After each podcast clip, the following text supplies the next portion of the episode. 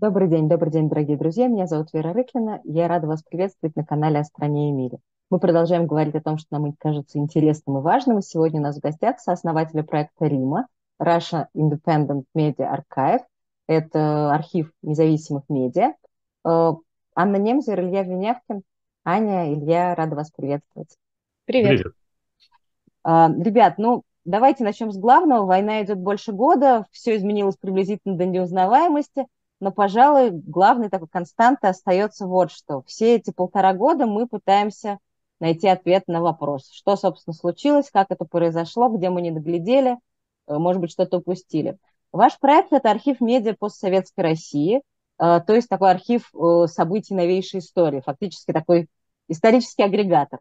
Как появился ваш проект, как вы его придумали, почему вы решили осмысливать войну именно через медиа, именно через постсоветские медиа, значит ли это, что вы видите основные истоки произошедшего именно в этом временном периоде? Вот так много вопросов сразу, можно по чуть-чуть на них отвечать. Ну, давайте я начну, наверное. А, на самом деле, а, конечно, э, выбор медиа был э, продиктован некоторыми обстоятельствами. Ну, во-первых, я сама работаю в медиа, и это был какой-то логичный для меня путь. Я подавала заявку на этот проект буквально в тот день, когда 1 марта или 2 марта 2022 года, в день, когда э, телеканал «Дождь», на котором я работала тогда и продолжаю сейчас работать, в России был заблокирован, и было понятно, что мы не можем дальше продолжать работать, потому что вышел. То есть э, э, либо мы э, работаем согласно новым цензурным правилам, не называя войну войной и вообще как бы зачитывая сводки Министерства обороны Российской Федерации в прямом эфире, это было непредставимо. Либо мы прекращаем работу, мы приостановили работу, и в этот же момент, совершенно значит, не понимая, что будет дальше, я написала эту заявку. А в некотором смысле мне хотелось Эм, мне хотелось а, может быть, говорить даже не только об архивах медиа, мне хотелось говорить обо всех архивах, мне хотелось вообще, там, я не знаю, сейчас все записать, все зафиксировать, там, создать огромный historical record, но я очень хорошо понимала, что, эм, при том, что была я в довольно истерическом, прямо скажем, состоянии, я очень хорошо понимала, что все-таки нужно смотреть реальности в лицо и работать с тем, что есть в доступе, что есть в доступе и что при этом на наших глазах уничтожается, потому что медиа стали блокировать а, одно за другим, э, иностранными агентами назначать довольно давно уже стали нежелательными организациями и так далее, ставили э, много-много-много всяких препон. И в частности, я очень хорошо изнутри видела, что э, есть э, препятствия, которые создают конкретным людям, ставя на них всякие клейма конкретным знакомым коллегам. А, но есть история про архивы, которые не сохранятся, может быть, потому что иногда их прицельно убивают, иногда просто медиа, абсолютно разоренные, обанкроченные своим этим статусом, уже не имеют возможности их дальше хранить. Но я понимала, что пока какой-то доступ к этим архивам есть, в отличие, например, от архивов ФСБ, скажем, это все wishful thinking, пойти поработать в архивах ФСБ, а эти архивы есть, и они будут уничтожаться а, намеренно или просто с течением времени. И это, собственно, и определило эту рамку, потому что, в принципе, как бы ярость моя в этот момент была такого масштаба, что хотелось э, значит, делать все на свете. Но это плохая отправная точка для работы, плохая отправная точка для разговора с донором. Э, так нельзя. Значит, пришлось заужаться. И пришлось заужаться хронологически, собственно говоря, потому что мы были бы рады, ты сказал, постсоветское, но это не вполне так, потому что у нас нету, к сожалению, в архиве 90-х. Может быть, это наш следующий шаг. Но нам надо было выбрать какую-то рамку, потому что невозможно говорить, мы хотим архивировать все, везде, вообще все сразу. А, поэтому мы решили начать с медиа. И вот этот вот период путинского управления с 2000 года и endgoing, к сожалению, просто как старт а дальше смотреть, насколько у нас будет это получаться и куда мы сможем дальше двинуться. Ну да, я еще, наверное, чуть добавлю, что это действительно скорее э, как понимание пришло, пришло позже, да, когда уже мы начали думать про то, а что получается. Э, кажется, что действительно получается, что если мы посмотрим на судьбу самых разных институтов в э, путинской России, то это, как правило, достаточно печальная история, Да, то есть это история э, удушения, гибели или значит, не, не, как бы не проявления этих институтов. Э, за редкими исключениями. И кажется, что независимые медиа – это как раз история, по большому счету, успеха, да, в, потому что ну, то, то, что мы сейчас видим, да, что и государственное давление, и цензура в целом не в состоянии сделать так, что ну, как бы, что информации, да, значит, общественно значимой информации становится меньше. Нет, ее меньше не становится, то есть каким-то волшебным образом российские э, журналисты, как мне кажется, свою работу делают хорошо, и в каком-то смысле, мне кажется, на войне это стало очевиднее, да, что когда, когда идет война, то есть можно много говорить, что российское общество или что мы, как часть российского общества, не сделали в ситуации войны, но мне кажется, что журналистам точно этого а, упрека адресовать а, нельзя. То есть у нас, может быть, не знаю, да, просвещение провалилось, не знаю, образование, там, не знаю, в э, гражданские инициативы или там мирный протест. Но вот, как мне кажется, сейчас видно, что вот если есть самые значимые тексты, которые сейчас на русском языке выходят, то для меня это журналистские тексты. И если эту картину опрокинуть в прошлое, то мне кажется, что э, в каком-то смысле э, как, как бы это звучит немножко банально, да, но вот архив медиа. Ну вот мы собрали все медиа, ну они как бы и так в целом можно их было, многие из них нагуглить.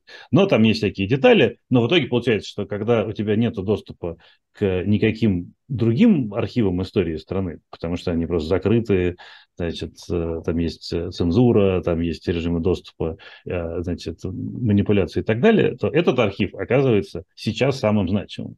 То есть, наверное, хотелось бы дожить до времени, когда про э, эту эпоху ну, когда она вообще станет эпохой, а не станет настоящим, которая болит, и у тебя будут другие инструменты, ты будешь смотреть на там, архив администрации президента или архив ФСБ или личную переписку, не знаю, Ковальчука э, с, с Путиным, не знаю, в каком медиуме они переписываются, вот, и что ты делаешь. Но сейчас этого ничего нету, зато есть э, журналистские тексты, и кажется, что они как бы, важнее, чем когда-либо. Илья, у меня такой вопрос. Как историку работать с журналистом? Это же на самом деле такие две сущности немножко, ну, понятно, что с одной стороны у них общие задачи, но с другой стороны у них всегда были разные методы, разные какие-то подходы. Что это за тандем? Это эффективно? Ну, я, честно говоря, э, сам себя, то есть как бы у меня есть, была какая-то личная трансформация, которая для меня была очень понятной, что я занимался как историк э, э, советскими 30-ми, я занимался эпохой большого террора, и меня занимало, как люди э, усваивают эту страшную реальность и ее перекладывают на свой собственный язык. То есть как они впускают террор внутрь себя и производят тексты. И э, потом я для себя неожиданно понял, что весь этот навык, который вообще-то на самом деле в обычной жизни совершенно не нужен, да, то есть вот у меня есть способность, я могу сидеть и читать тома уголовных там, дел 37 года или дневники, не знаю, вот этого же времени. Это все достаточно чудовищные тексты э, значит, с невысокими литературными достоинствами очень часто и просто по-человечески страшные. Но вот у меня этот навык, он случайным образом возник. И я сейчас понял, что у меня есть какое-то преимущество, когда я могу этот навык перенести в настоящее и работать с текстами, которые в целом мне скорее как бы не нравятся, которые меня, наверное, если бы я, у меня не было этого инструмента, они бы меня или оглушали, или меня бы от них тошнило, или я бы говорил, что там вообще не в чем разбираться, и продолжать с этим работать.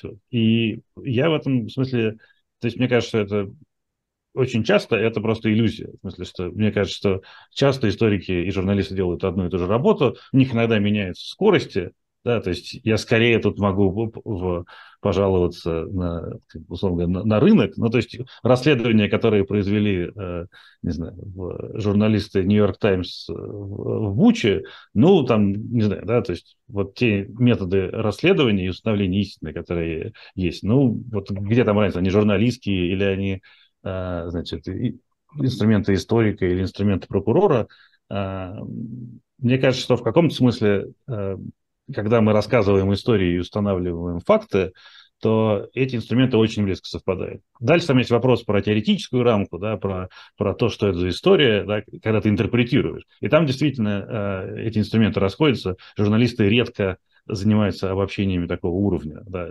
Часто это как бы отдается на откуп публицистики. У историков все-таки там есть задача посмотреть на большое количество материала и предложить свою интерпретацию. Но кажется, что особенно когда мы имеем дело с ситуацией войны, этого времени ни у кого нет, ни у историков, ни, ни у журналистов. Да, вы должны работать с тем, что есть. И мне кажется, здесь эта линия, линия стирается. А вот мне интересно, я не знаю, насколько вы глубоко уже углубились во все эти архивы, но было ли уже что-то, что вас прямо удивило, да? Вот на что-то наткнулись, открыли рты и говорили, боже мой, как мы это забыли? Ань, что-нибудь такое появлялось? А, ты, э, ты понимаешь, у меня память хорошая, но на самом деле я тебе хочу сказать, что, во-первых, во-первых, это, это немножко в сторону, но я вообще-то воспользуюсь случаем и скажу, что в 2003 году ты, я уже сейчас не помню, при мне или при нашей общей подруге Вере Шенгеле, когда сажают Ходорковского в первый раз, выписываешь на бумажку имена судей. И а, я должна здесь тебе вот как бы некоторый дифферамп спеть, потому что а, вообще-то я, некоторая мысль у меня появилась тогда, потому что я не хочу забывать. И а, я не могу сказать, что меня что-то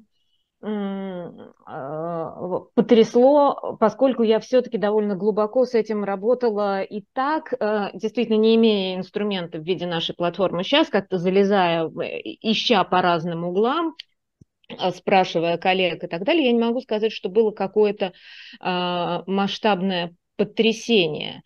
Скорее, уж скорее, наверное, это потрясение состоит в том, что а, все очень давно было сказано, все очень давно было ясно, все уже написано, все вот уже все разложили. Э, перед оккупацией Крыма уже все слова произнесены и сказано, что это закончится большой войной.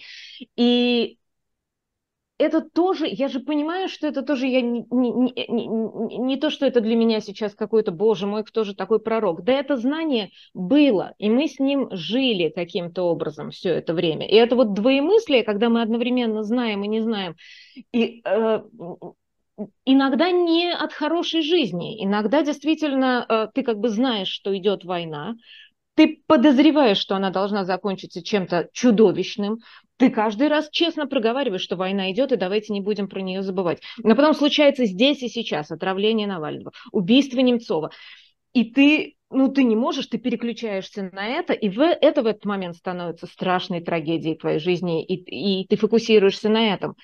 И э, скорее, мне кажется, если что-то вот на меня произвело впечатление, это действительно разложенность по полочкам, вот запротоколированность и некоторая предсказанность всего, с чем мы жили, что мы знали, и что мы все равно каким-то образом вот умудрялись иметь рядом с собой и, и, и жить, и существовать, и продолжать что-то делать, и, конечно, все время надеяться, что ну вот так все-таки не будет, ну вот так не будет. Илья, как думаете, почему надеялись? Это что такое за общественное умение закрывать глаза? И даже я сейчас имею в виду небольшое общество, о котором тоже можно разговаривать и тоже искать причины там, его равнодушия, как сейчас говорят, или апатии, а, ну, будем называть это, не знаю, условно интеллектуальный класс, куда входят и журналисты, и историки, и просветители, да? А, слушай, ну, мне кажется, что в каком смысле, вот, то есть я сейчас э, пишу про эту книгу, и это на самом деле для меня главный вопрос, да, потому что э, есть вот эта история с архивом, да, она, э, я тут совершенно согласен с тем, что, с тем, что э, говорит Аня, да, что э, эффект производит не то, что ты нашел что-то скрытое, тебе вот надо там, значит, поискать и что-то найти. А это очень похоже, то есть ты скорее пытаешься думать, а как так получилось, что это все, все это время лежало как бы вот на столе. Это было сказано. Все, потому что мы знаем этих людей, да, то есть и вопрос же не в том, что мы кого-то не слышали, вот там был какой-то, не знаю, пророк, и он говорил, а мы его не слышим. Это, как бы, если читаешь на эти статьи, я знаю многих авторов этих статей, да, и, как бы, ну, условно говоря, что мы с ними рожали детей, не знаю, в 2011 году и думали, вот как хорошо бы, значит, что, что будет много детей, и сейчас мы их воспитаем, и все, и все будет здорово. Вот. И э, мне кажется, это вопрос э, самый сложный, да, который для, для меня самый продуктивный. Да, это как можно было как бы игнорировать себя. Да, то есть это вопрос не в том, что кто-то другой нам говорил, а мы не слушали. Да, а мне кажется, что, это, что мы сами себе говорили, говорим, вот смотрите, мы знаем, да, значит, что это будет вот так, что это означает вот это. Да, вот я в качестве там, истории вот вчера написал пост про акцию, э, значит, инспирированную Дугином э, Евразийского союза молодежи, которые в 2007 году на горе Гаверли, значит, они спилили, э, значит, трезубец, символ украинской государственности, и Дугин сказал, что, ну, как бы, Дугин выступил с текстом, что вот это настоящие неофашисты, и, значит, нам нужно с ними символически бороться. Вот. И дальше все как бы посмеялись, значит, украинские националисты объявили награду за осквернение бороды Дугина, значит, Черномордин сказал, что они пошутили, вот, ну, как бы, и и вот так, если, ну, там, не знаю, да, с, так шутили-то очень много лет, да, и если там посмотреть, да, то э, впечатление производит именно последовательность. То есть смотришь, то, что делал там Путин, очень последовательно все делал. Вот он как, как, э, как бы ничего, как бы человеческая жизнь для него ничего не значила в 1999 году, так она ничего не значила э, все, это, все это время, если только это не его собственное, там, его друзей. Вот. И мы все это знали. И дальше скорее вот вопрос, мне кажется, для продуктивной, там, как мне кажется, для меня, а как это так возникло, да, потому что явно, что это какой-то социальный, культурный социальный феномен, да, что мы жили в этой, как бы, в атмосфере, даже я не ну, конечно, двоемыслие, это сложно устроенного мышления, при котором, с одной стороны, ты как бы говорил, да, я выношу этому а, значит, суждение относительно того, что происходит, я анализирую, я говорю, что это будет, но при этом мы параллельно а, обсуждаем какие-то другие вещи. Мы обсуждаем усложнение там, этической перспективы, мы думаем, как, как правильно должно быть устроено не образование. То есть мы по-прежнему то есть, не уходим в какую-то радикализацию, а уходим в освоение того не, и как бы наполнение смыслом того пространства, которое у нас остается. И то, что оно сужается, ну, кто-то кто выпадает, я не могу говорить за всех, но я скорее, скорее буду говорить за себя не как историка, а просто как, как человек, который проживает эту э, боль. Да? И один из ответов, который у меня э, есть, и который я в какой-то момент вычитал в разных исторических статьях, да, что в, после распада Советского Союза Э, сформировалась и с разных сторон поддерживалась вера в неизбежность прогресса и в неизбежность хода истории. Что, что вот это казалось, что ну это же какая-то глупость, ну это же какие-то вот Дугин фрик, а эти просто как бы просто воры, значит, ну это же как бы, ну это же какой-то, ну это же, ну не может такого быть. Ну естественным образом это все должно куда-то вырулить. И из этого кажется, что самое, наверное, для меня сейчас главное как бы ошибка там, не знаю, моего не знаю, поколения или какого-то круга, да, что вот эта история, что а, все, ну, как бы это настолько абсурдно и настолько а, ни в какие ворот не лезет, что оно ничем не может закончиться, кроме тем, что оно как бы расп... растворится в тумане, потому что естественный ход э, событий и истории, он ведет нас куда-то в нормальное место, да, вот Россия будет нормальная, вот. И я сейчас вижу, что когда мы это обсуждаем, я начинаю беситься, потому что никак, как бы никакой фразы «Россия будет нормальной» быть не может до тех пор, пока мы не скажем, кто эти люди, которые что-то сделают, чтобы Россия стала какой-то другой. Потому что никакая Россия ничего не станет. Да, значит, никакая история никуда не приведет. Есть какие-то люди, вот если вы скажете, что есть, не знаю, 10 тысяч человек, которые делают вот это, чтобы изменить вот это, тогда я могу сказать, ну, наверное, есть шанс, что их усилия приведут вот к этому. А когда мы все время перескакиваем с какого-то микроуровня на этот макроуровень, где, ну, ну, здравый смысл говорит, что ну, ну, не может быть война. Почему? Потому что не может. Да? И вот я сейчас скорее пытаюсь обратно из свое собственное изумление да, э, скрестить с тем, что все очень предсказуемо и логично, что там вообще не нужно быть э, Шерлоком Холмсом, чтобы ответить на вопрос, а как бы откуда это выросло. Оно росло, мы это видели, мы это смотрели, э, и каким-то образом говорили, ну, что-то как-то... Не верили в это. Ну, как-то да, да, да, вот. И это какая-то отдельная штука. С, вот, мне кажется, это главный вопрос для меня. Как, как мы могли на все это смотреть и, и не верить? Вы знаете, я бы тут подхватила, если можно, потому что э, я-то знаю, где... Э, я говорю исключительно за себя, потому что я совершенно не знаю, что происходит в России, что в голове у россиян, как мне задают вопрос в Америке довольно часто. Я не могу в этой дилемме Григорий Юдин versus Левада-центр. А, все они на самом деле против войны, просто люди запуганы. Нет, на самом деле все это все, значит, все поддерживают. Я, я не знаю и я не понимаю даже близко, как это нащупывать, но я могу сказать про себя. И когда Илья говорит, что где эти люди, которые что-то сделают, э, чтобы Россия была нормальной, для меня это долгое время был ответ. Я этих людей видела, я этих людей лично знала. Я про этих людей потом специально стал делать отдельную программу на телеканале «Дождь», с гордым названием «Кто здесь власть?». А, больно вспомнить сейчас. Я видела огромное количество людей, а, которые занимались а, именно тем, что я назвала бы реальной политикой, которые знали, как сделать Россию нормальной которые э, значит, работали в НКО, работали в правозащитных организациях и так далее. Это понятно, что все это были прекрасные, замечательные э, люди, добрые, с которыми знакомы мне быть честь. Но кроме всего прочего, это были профессиональные люди которые знали, как делать свое дело, которые долго учились и долго тяжело работали. Более того, советская власть, э, ну вот эта, которая, она до какого-то момента очень хорошо понимала, что они профессиональнее ее они до какого-то момента к Светлане Алексеевне Ганушкиной и там Гале Араповой, любимой моей, они ходили за советом, потому что они знали, что эти люди более профессиональны. Потом перестали, да. Но когда ты видишь это движение, и когда ты, э, значит, имеешь честь действительно где-то немножечко рядом постоять, там хотя бы рассказать про них и что-то такое, когда ты видишь, что это не единично, когда ты видишь, что это не только там в Москве и в Петербурге, когда это есть в регионах, когда ты видишь большое количество единомышленников, то вот здесь вот у тебя возникает я не знаю, можно ли это назвать надеждой, но я точно помню ощущение, что я хочу с этим стоять рядом, пока оно стоит. Ну вот мы, собственно, и достояли. Вот, как бы, потому что дальше, да, да, вопрос, как мы это поглядели, а, а не что. Значит, дальше вариантов два. Либо радикализироваться, и тут действительно э, в тот момент, ну, там у каждого свои границы. У меня, значит, тот момент, когда ты в 2011 году, действительно, как Илья верно заметил, ты рожаешь ребенка, и некоторые опции в своей жизни теряешь. Там некоторые суицидальные опции ты теряешь, теряешь опции радикализации.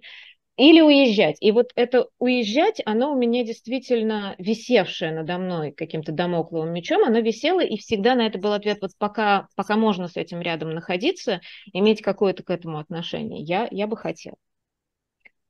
А, если мы вернемся к СМИ, а, если посмотреть назад, вспомнить какие-то такие, ну, может быть, даже до путинские э, известные журналы и газеты, да, итоги, пусть это будет телевизор, НТВ, был спрос на хорошие СМИ. Был, они были очень популярны. Да, люди смотрели, людям нравились итоговые программы Евгения Киселева, я не знаю, что там еще. А потом почему-то это все сошло на нет. Почему-то люди стали предпочитать обратно МК или какую-нибудь э, желтую прессу или что-то. Э, вот те газеты, журналы, телевидение с таким понятным и четким общественно-политическим месседжем э, потеряли своего зрителя и читателя. Как вам кажется, почему это произошло? Ведь на самом деле понятно, что это было уничтожено сверху, но и снизу э, было некоторое такое ослабление интереса. Да? Устали от правды? Ну, мне кажется, что э, все-таки я бы э, начинала с уничтожения сверху. Тебя уничтожают действительно очень прицельно и очень последовательно некоторую, некоторую большую edutainment, entertainment, вот некоторую нишу. И оставляют э, что-то совершенно другое. И постепенно ты к этому привыкаешь. Другой вопрос, что э, я понимаю, о чем ты говоришь, и это, конечно, не, не, я бы вот это сверху не, не, при, не преуменьшала, это было, в общем, абсолютно осознанная, э, активная политика, очень четкая стратегия, просчитанная очень здраво людьми, которые понимали, что они хотят делать, что они хотят выкорчевывать и чего им не надо. И они во всем этом преуспели. Дальше опять-таки возникает вопрос, а почему не было протеста против этого? Почему не было? Ну, какие-то протесты были. Митинг э, в защиту НТВ был, как мы помним. Но действительно, довольно быстро произошло смирение с этой новой реальностью. И действительно, ну хорошо, тогда мы смотрим КВН, тогда мы смотрим что-то совершенно другое. Тут э, я ужасно боюсь, э, вот про действительно про уничтожение сверху, осознанное, подлое, я могу говорить с полной ответственностью. Это было так. Дальше интерпретировать, вот тут у меня опять начинается, интерпретировать действительно людей, прости господи, я совсем, совсем не чувствую себя вправе. Мне очень сложно здесь устанавливать какие-то причины, потому что это не казалось достаточным поводом для того, чтобы бурно протестовать, потому что это казалось каким-то как какой-то более мелкой какой-то причиной, которая, в общем, не требует прямо выхода на улицу, потому что в этом не увидели большой опасности, я, я не знаю. А, можно действительно говорить сейчас, э, я легко себе представляю на этом месте текст про золотые нулевые, нефтяную иглу, клуб рай и общий какой-то такой э, расслабон и, и успокоение. Можно, наверное, говорить о том, что журналистика вот та, о которой ты говоришь, а, предполагала, что в стране происходит реальная политика. И журналистика рассказывает о ней. И у тебя в студии сидят самые разные люди, здесь у тебя Чубайс, а здесь у тебя Ахмад Хаджи Кадыров, который приходит ногами в студию, и ты от него получаешь какую-то информацию. А, и если это прекращается, то журналистике в некотором смысле тоже становится гораздо сложнее работать, потому что она так начинает немножко лапками по, по воде водить. Все это одновременно, мне кажется, мне очень трудно назвать какую-то одну причину, и очень не хотелось бы ставить какие-то диагнозы тому, что мы называем людьми, народом, населением. Ну, я вот этих обществ, я очень этих слов боюсь. Неоднократно отгребала от разных социологов за неправильное употребление всех этих терминов, поэтому вот тут сложно, да. Илья, но ведь с точки зрения истории все-таки понятие общества, оно, наверное, существует. Да, и Нет, есть какие-то причины. Конечно, есть есть история, да, социальная история. Тут я, я за, за всех историков не, не скажу. Понятно, что нам, э, ну, у нас есть возможность описывать это на каком-то верхнем уровне и пытаться э, э, выдвигать какие-то гипотезы, почему это случилось. И э, мне кажется, что там, ну, как всегда, да, то есть как бы скучный э, ответ всегда состоит из большого количества разных э, сложившихся как бы, трендов. И мне кажется, Мой, что... то есть, скучный ответ, он говорит. Нет, нет, я имею любой, в смысле, что я, имею, что я буду тебя дополнять, а потом придет еще... То есть, то есть вопрос в, в том, что очень тяжело взвесить, сказать, какой фактор был, был значимым.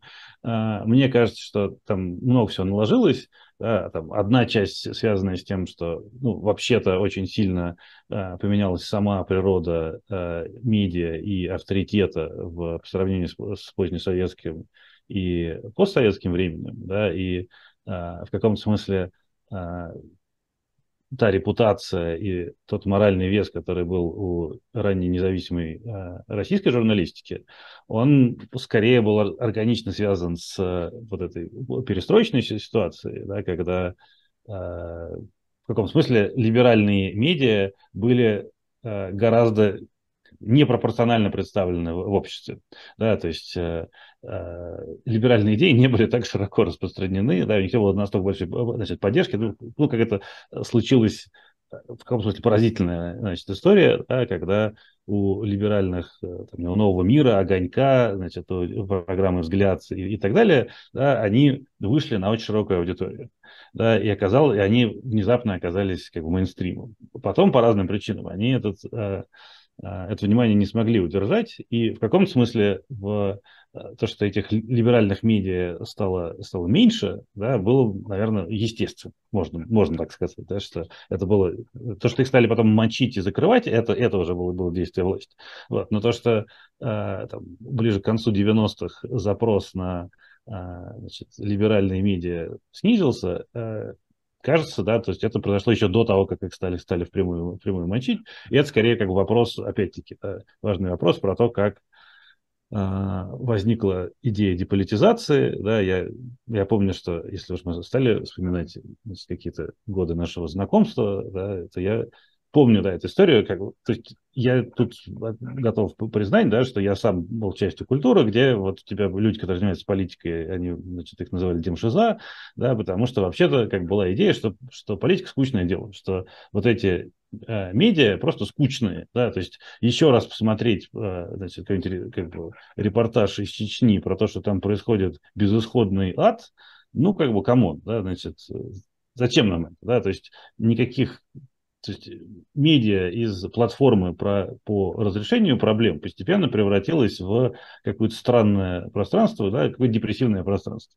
Значит, и в каком-то смысле я сейчас хорошо это понимаю, да, потому что вот все последние там, 12 лет, если там считать какую-то волну политизации, которая началась с 2011 года, ну, ты читаешь там какую-нибудь ленту и «Медузу». Это самая депрессивная медиа на свете. Я, я недавно проводил, проводил игру. Вспомни одну хорошую новость, которую ты в своей жизни прочитал. И там в целом есть люди, которые говорят или ноль, или говорят, ну вот была новость, когда, значит, Голунова отпустили. Вот была, вот мы, значит, читатели э, российских медиа, э, читали эти 12 лет, сколько там, 13 лет читали, читали, читали газеты и один раз нашли хорошую новость. Вот. Кажется, не надо объяснить, почему людям не очень это прикольно. Ну, в смысле, я не очень... То есть я понимаю, что это какой-то специальный интерес, когда говорит, нет, вот в этом году было хуже, в этом году будет еще хуже, но я все равно буду читать, следить, переживать и буду в это вовлечен.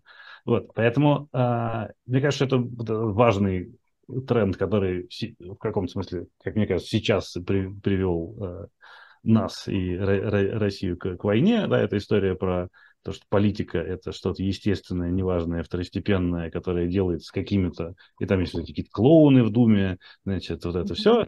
Вот. И потом, ну, как бы, что есть нормальная жизнь, и вот Россия должна быть нормальной, и вот эта идея нормальности России, она долгое время была, как Россия должна быть без политики. Ну, то есть вот она, как бы нормальность, это означает, что все как бы, ну, всех, не знаю, кино смотрят, не знаю, какие-то, не знаю, айфоны у них есть, или там, или телефоны, или, значит, интернет. Ну, короче, у них есть какая-то какая приватная жизнь, куда никто не лезет, она постепенно улучшается. А вот то, что мы сейчас всерьез несем ответственность за какие-то институты, это много лет была очень маргинальной позицией, и она очень-очень медленно обратно отрастала. Ну, можно это объяснять травмой, э, значит, э, советской травмой, можно это объяснять тем действительно разочарованием, как мне кажется, которое произошло в 90-е, когда а, все-таки были очень большие надежды на то, что там, значит, демократическая политика, либеральная политика, значит, она принесет быстрые очевидные плоды.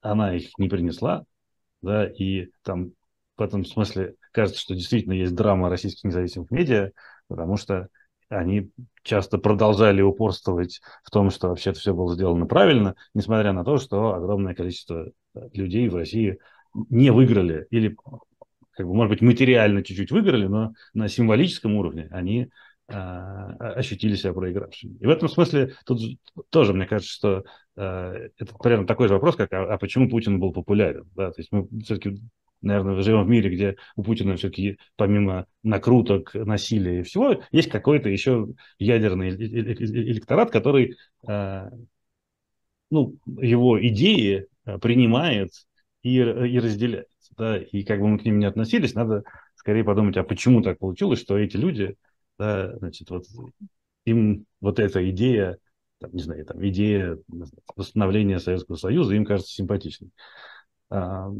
у них явно есть на это причина. Вот. А можно ли было, то есть нужно ли, то есть было обязательно все это сводить к войне и к, и к террору? Нет, не нужно было.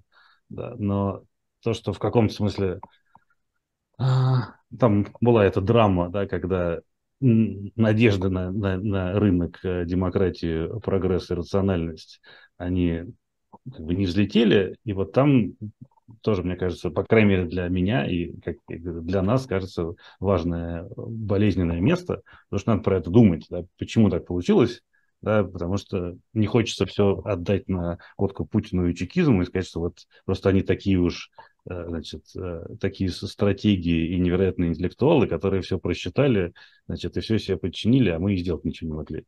Кажется, это какая-то совсем, эм, ну, какая-то картина мира, которая тебя совсем значит, аннигилируется. Не хочется такой жить. Хочется жить в картине мира, где все-таки у нас были какие-то шансы, мы ими не воспользовались, были какие-то за этим какие-то причины, и в целом хочется верить, что если как-то все это переосмыслить и переработать, то, может быть, когда-то еще такой шанс э, появится, и, и как бы, мы сможем распорядиться по-другому.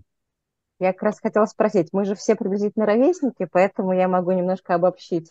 Э, про нас, э, тех, кто родился там в начале 80-х, долго говорили, называли нас первым свободным поколением. Мы действительно были такое, в некотором смысле, особое поколение. Мы очень рано Э, стали работать, многие из нас стали успешно работать, да, заниматься какими-то делами, многие из нас пошли в журналистику, в какие-то такие общественно важные, общественно активные э, сферы.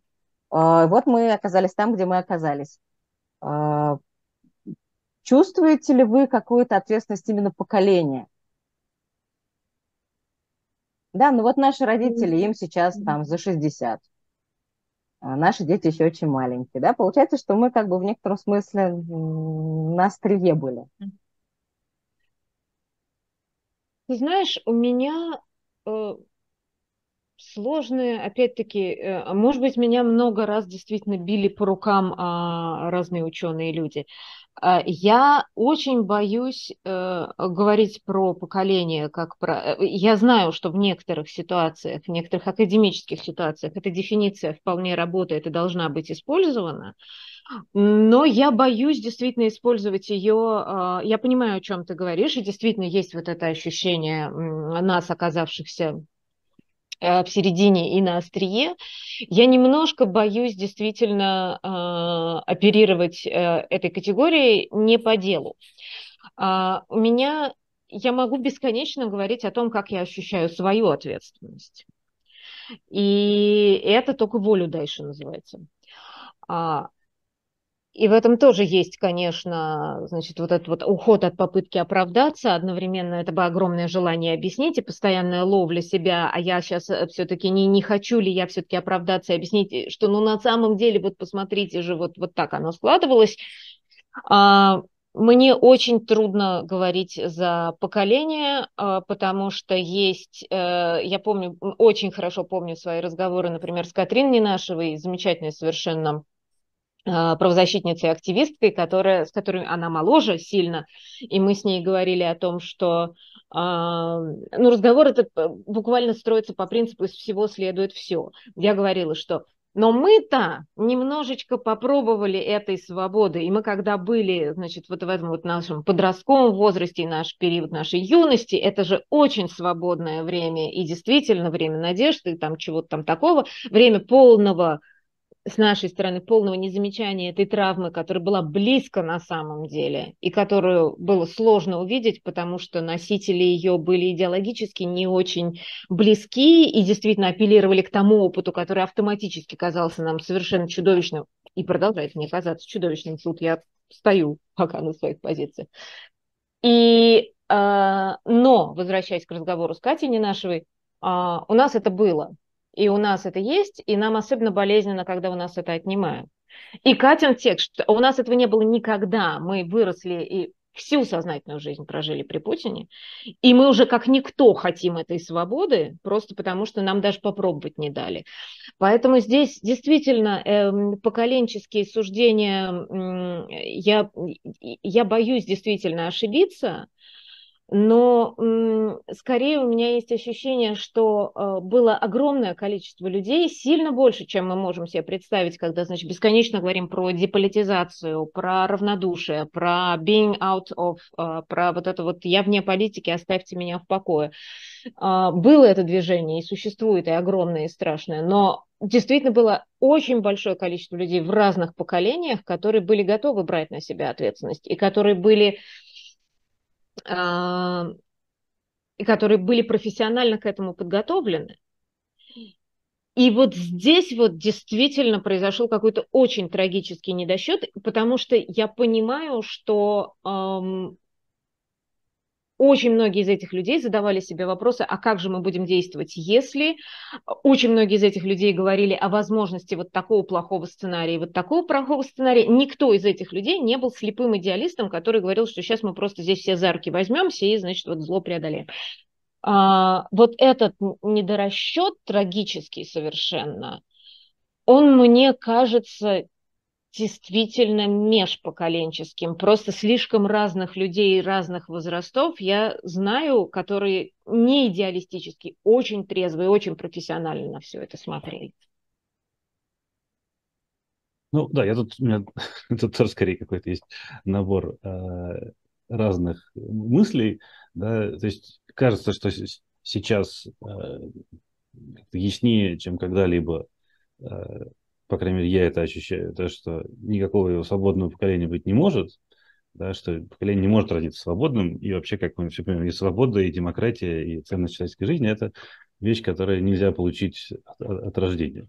Да, и нет никаких как бы, условий, которые сами по себе работают. Да. Наверное, можно сказать, что, а, ну, то есть, что у нас был какой-то особый шанс э, это, эту свободу получить какими-то отдельными способами, ну, какими-то особыми способами, которые сейчас для людей, которые там меня младше на 20 лет, уже другие.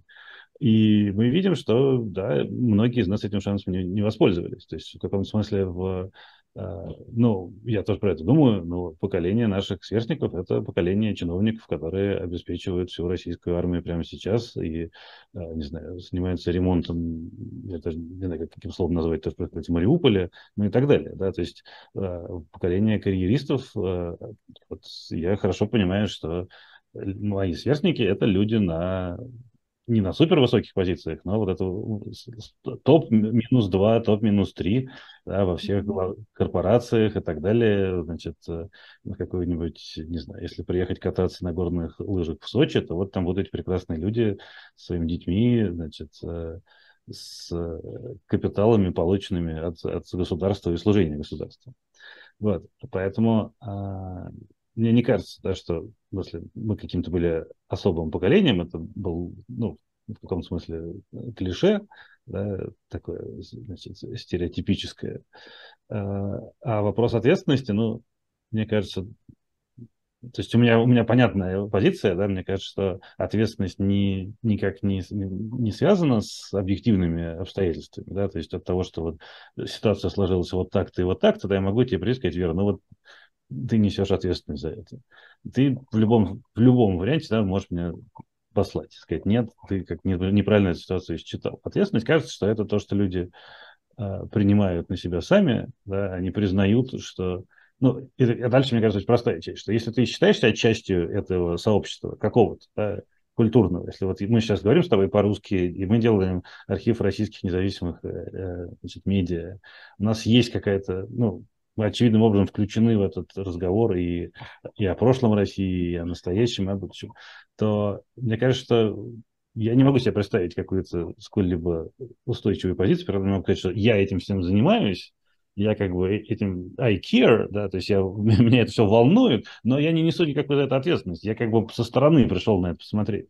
Вот. И поскольку мы все не со стороны на это смотрим, то кажется, что мы несем за это ответственность, э, ну, и будем продолжать нести ответственность до тех пор, пока нас это будет волновать.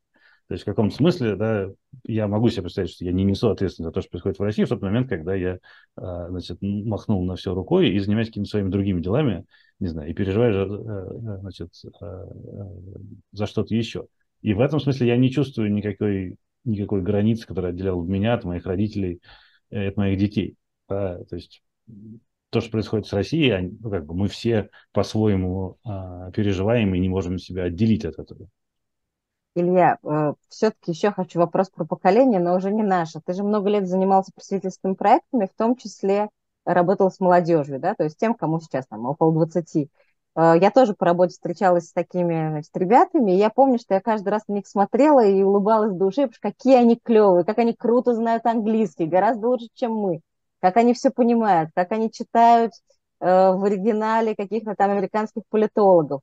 Да, как ты на это смотришь, вот что, что у них получилось теперь с жизнью, да, и как, как вообще они могут принять эту новую реальность или уезжать, или не уезжать, не в смысле, что мы даем им советы, а в смысле, как вообще, будет ли у них, есть ли у них шанс как поменять ситуацию для себя?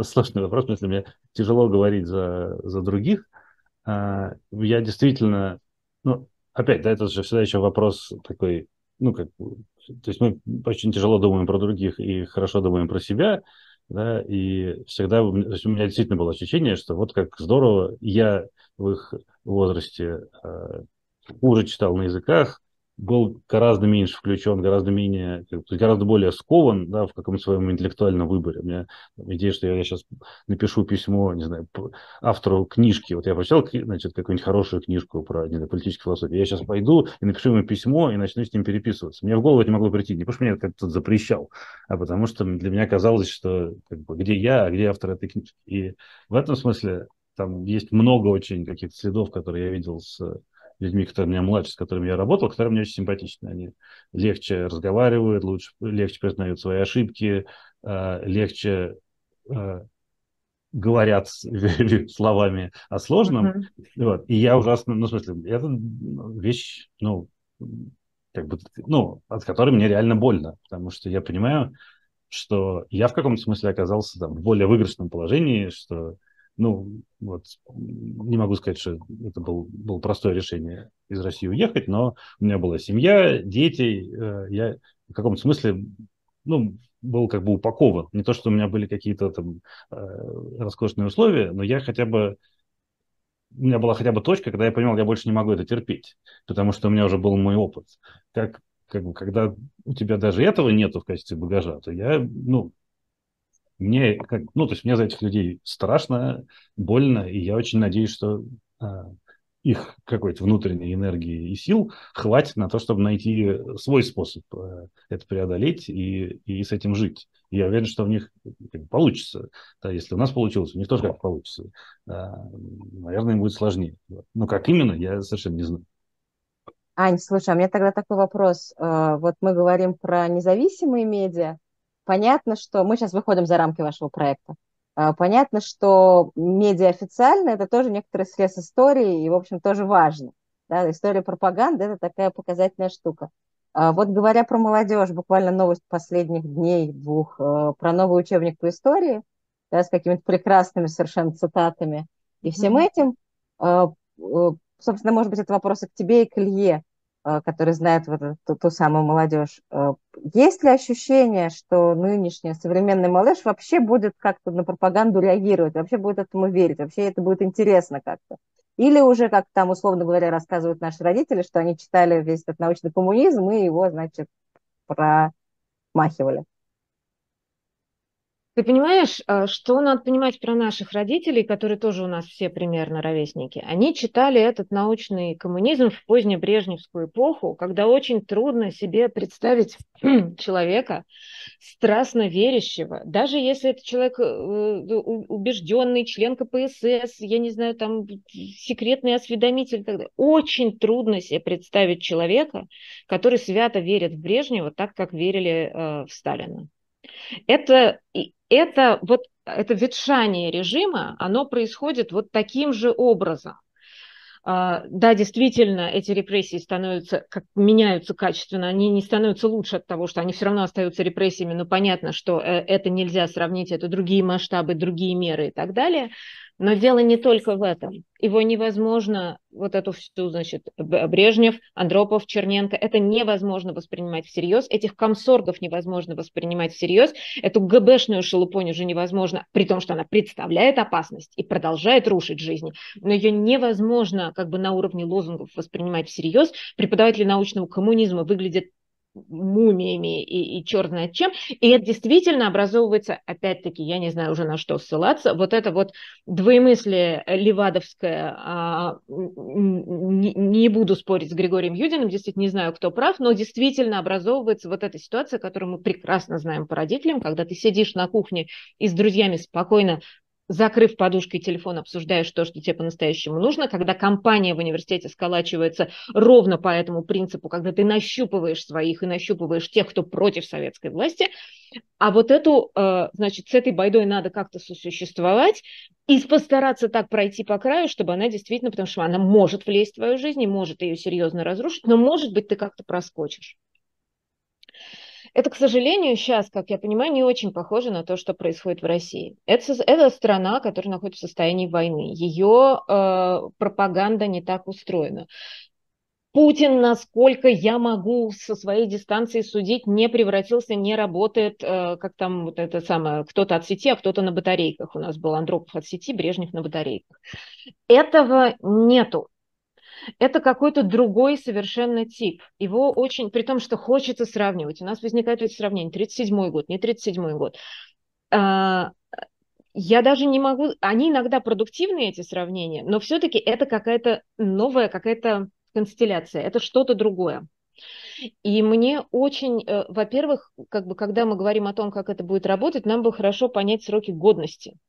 Сроки годности есть, никто не вечен. Каковы они? Я я перестала ждать, чтобы Путин помер. Я просто перестала ждать, я решила, что этого не будет никогда, и э, просыпаюсь с этой мыслью каждое утро. А, что образуется в тот момент, когда какой-то перелом неизбежен в какую-то сторону? Мы не очень понимаем, но он у нас э, в некотором пределе, ну хотя бы в пределе этой человеческой жизни, он у нас висит. И поэтому как оно будет работать, э, механизм поразительным образом механизм сменяемости власти вот в этот поздний советский период был очевиден если этот начинает помирать, то совершенно понятно, что следующим должен стать этот. Это редкий случай в российской истории. Вот Андрей Леонидович Зорин об этом хорошо рассказывает. Это редкий случай в российской истории, когда механизм передачи власти всем очевиден и понятно, как она будет, когда не табакеркой по башке, не так, не сяк, а, а когда есть какая-то предсказуемость. Здесь у нас ничего даже близко. И поэтому, а, когда мы думаем о том, как будет работать эта пропаганда, которая сейчас очень эффективна, страшно эффективна. Ее, конечно, к сожалению, нельзя даже близко сравнить с позднебрежневским, вот этим вот черненковским, андроповским периодом, то она же некоторые детали, некоторый симптом, а нам надо там надо смотреть на то, что там будет происходить, а это действительно совершенно какая-то абсолютно терра инкогнита. Ну, Спасибо. Да, да Илья, прости. Да, ну, у меня тоже тут никакого оптимистического прогноза, к сожалению, нету. Я как э, историк вынужден э, верить в, в силу идей. Э, и э, другое дело, что идеи распространяются всегда сложнее, чем ну, как бы кажется на первый взгляд. Они никогда не не, как бы никогда не происходит операция copy-paste, когда вот кто-то написал, значит, этот абзац, и теперь он скопирован в головы, значит, людей, и они так живут. Но а, так не происходит. Но происходит много всего другого. Да? То есть все равно, а, и тут тоже важно понимать, что а, мы же не имеем дела с системой там, убеждений или публицистики. Да? Путин начал войну не потому, что он всех убедил в том, что у него хороший аргумент, а потому что у него была сила и возможность э, Э, управлять э, судьбами людей. И те люди, которые сейчас э, учатся, там, будут учиться по уч- единому учебнику истории за 11 класс и читать про спецоперации, отвечать на экзамене, не знаю, или в каком-нибудь ЕГЭ на вопрос про причины спецоперации. У них же не будет выбора как бы, вступить в дискуссию. У них там будет вариант какой, да, или как бы не высовываться или, наоборот, высунуться с непонятным исходом, рискнуть, да, и так далее. Вот, потому что, э, ну, идеология, да, это, опять-таки, да, то есть важно, что там есть идеи, потому, что идеи хорошо распространяются, да, люди, как бы, значит, идеи как, как вирусы, значит, распространяются, они гораздо быстрее э, значит, передаются от человека к человеку, потому что создают какую-то картинку, которая придает миру смысл. А, но они не, не сами все распространяются. Да? То есть Сталина как бы любили, но при этом репрессии были. Да? И вопрос в том, что не то, что у тебя для того, чтобы начать э, критиковать текст Сталина и думать, есть ли в нем логические ошибки, тебе нужно было совершить шаг, который просто был настолько дорогой, что, кажется, очень мало от кого можно было его а, ожидать. И тут, поскольку цена вот этого, этой критики и сложного взаимодействия с текстом тоже будет высокая, то эти идеи будут распространяться. Э, они будут э, усвоены каким-нибудь необычным подсознательным образом, как, например, это случилось с идеей дикого капитализма. Вот вы читали газету «Правда», и казалось, что там надо читать первую страницу, а вторую, где карикатуры на а, Америку, читать как бы не надо. А потом в 90-е почему-то выяснилось, что вот тот капитализм, который построен, он сильнее всего построен, похож на эту карикатуру, потому что когда людям сказали, а, а вот живите по законам рынка, они в целом знали, что законы, законы рынка – это умри ты сегодня, а, а я завтра. Вот. И они скорее об этом знали из газет «Правда», и какой-нибудь Гайдар по телевизору не мог им рассказать, что капитализм – это не вот про это, а игра с положительной суммой и про кооперацию, потому что это никто бы не понял.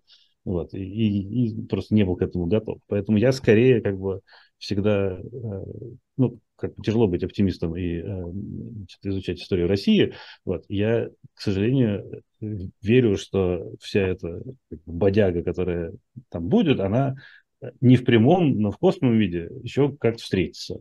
Да, и вот в какой момент она встретится, да, и э, ну, опять, да, тут на самом деле можно далеко как бы не ходить. Вот мы начали с того, что мы как бы могли быть свободным поколением. Но, например, история про...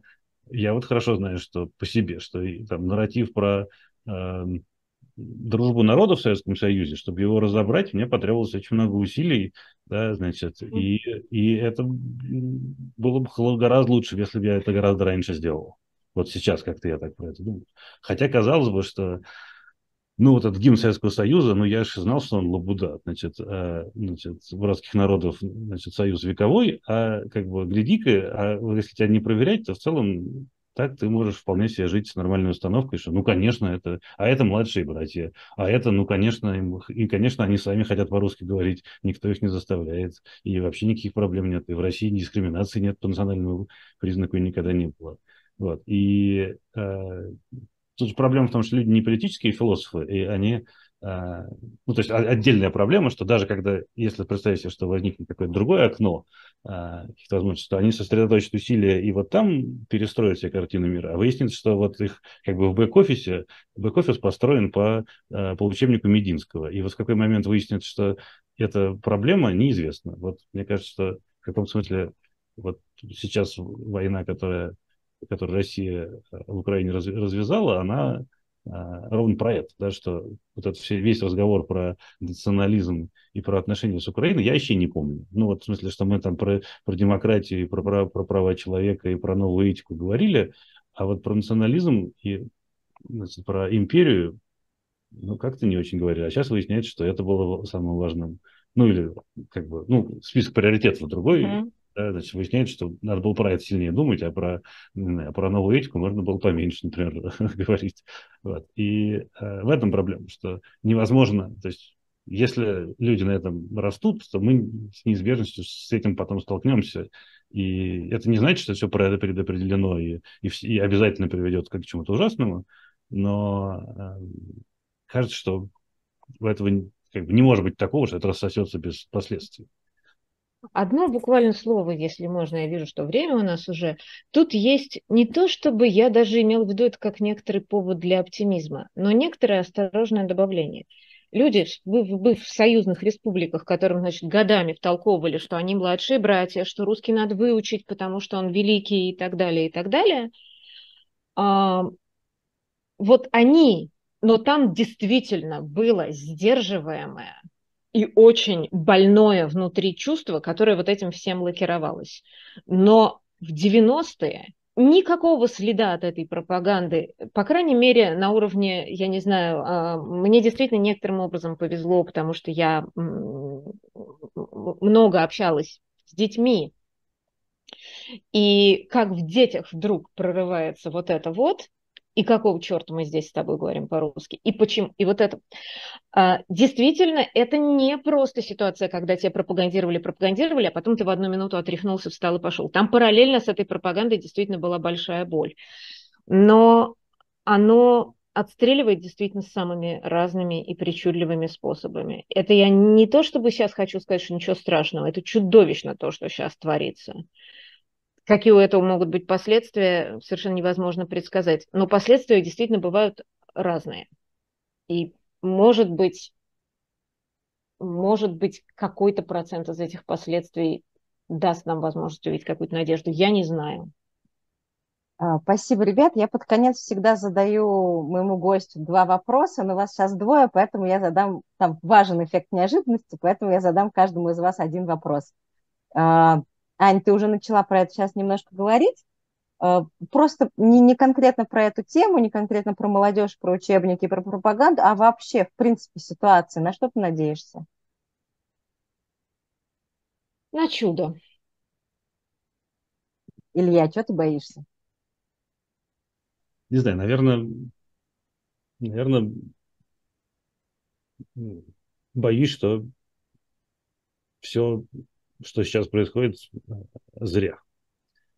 Что, ну, что не, не мы сами не сможем никак это переварить и чему-то даже я не могу сказать научиться, потому что нельзя научиться в ситуации горя и, и э, войны и смерти, но понятно, что, ну, какая-то, то есть, если говорить про надежду, то, что есть надежда, что э, какая-то парадоксальная, да, что в этой ситуации мы, как, не знаю, как сообщество, начнем сильнее ценить э, человеческую жизнь. Вот. И, конечно, страшно, что ничего из этого не случится, и что мы опять будем ходить по этому какому-то кругу. И вот как мы сейчас сделали этот и делаем архив российских независимых медиа. Потом выяснится, что надо через сто лет делать еще один архив независимых медиа, потом еще один, значит, еще один, и там все, все время будет все по-разному, и такая какая-то затейливая конфигурация, вроде как не совсем то, но потом, если как бы отлететь а, наверх, то окажется нет, все то же самое, та же самая как бы презрение к человеческой жизни, то же самое как бы, увлечение силой и цинизмом. И, конечно, страшно, что это никогда не закончится. Спасибо, спасибо вам огромное. Это был ужасно интересный разговор. Мне было очень приятно и интересно с вами говорить.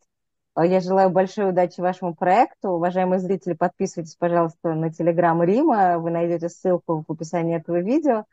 Э, я надеюсь, что в следующий раз мы с вами встретимся в каких-то более приятных обстоятельствах, сможем поговорить просто про прессу, про историю. Это будет такой приятный разговор, не отягощенный тяжелым настоящим. Спасибо вам огромное, Аня Илья. Спасибо, что к нам пришли. Спасибо да. огромное. Пока.